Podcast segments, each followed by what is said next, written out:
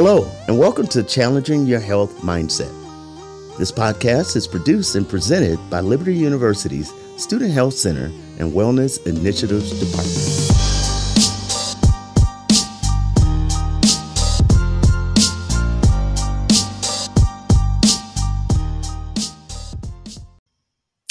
Everyone. It's Abby Broda back again with another episode. Today is going to be very short and sweet.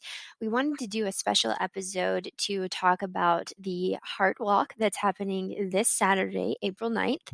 And we wanted to share some personal stories from people in our office about why we choose to support American Heart Association through the heart walk. So I'll start off with myself. Um, whenever I was 16 years old, my dad had a massive stroke and it really just flipped our whole family upside down. And we know now that that happened due to a heart condition.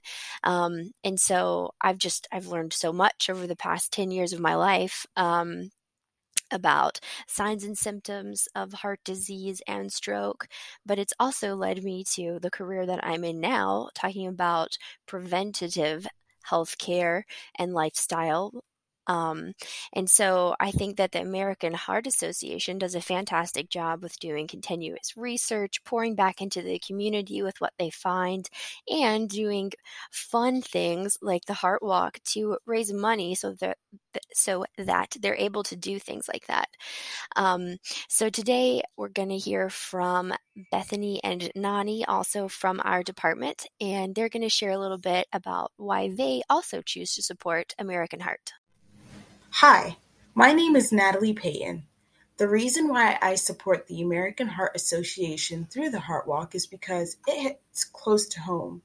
I have family members that have struggled with heart disease. These conditions range from high blood pressure to stroke and even heart attacks. This Heart Walk is a great way to give back and pave a way for more resources to produce more research. It is also a great way for family and friends to gather together and raise their heartbeat for change. Hi, my name is Bethany Williams, and I am supporting the American Heart Association through the Lynchburg Heart Walk because heart disease runs in my family. My grandpa has had triple bypass surgery, and my grandmother had a heart attack a couple years ago. I'm very grateful that with all of the modern technology that both of them are still living today. However, I want to be part of the generation that changes the narrative regarding heart health and heart disease. I have a daughter who's two and a half, and even as I speak today, I think about her and that I want to take care of myself so that I can see her grow into a young lady. I really want to empower others to make healthy choices. It is not too late to even start today to make choices towards a healthier heart.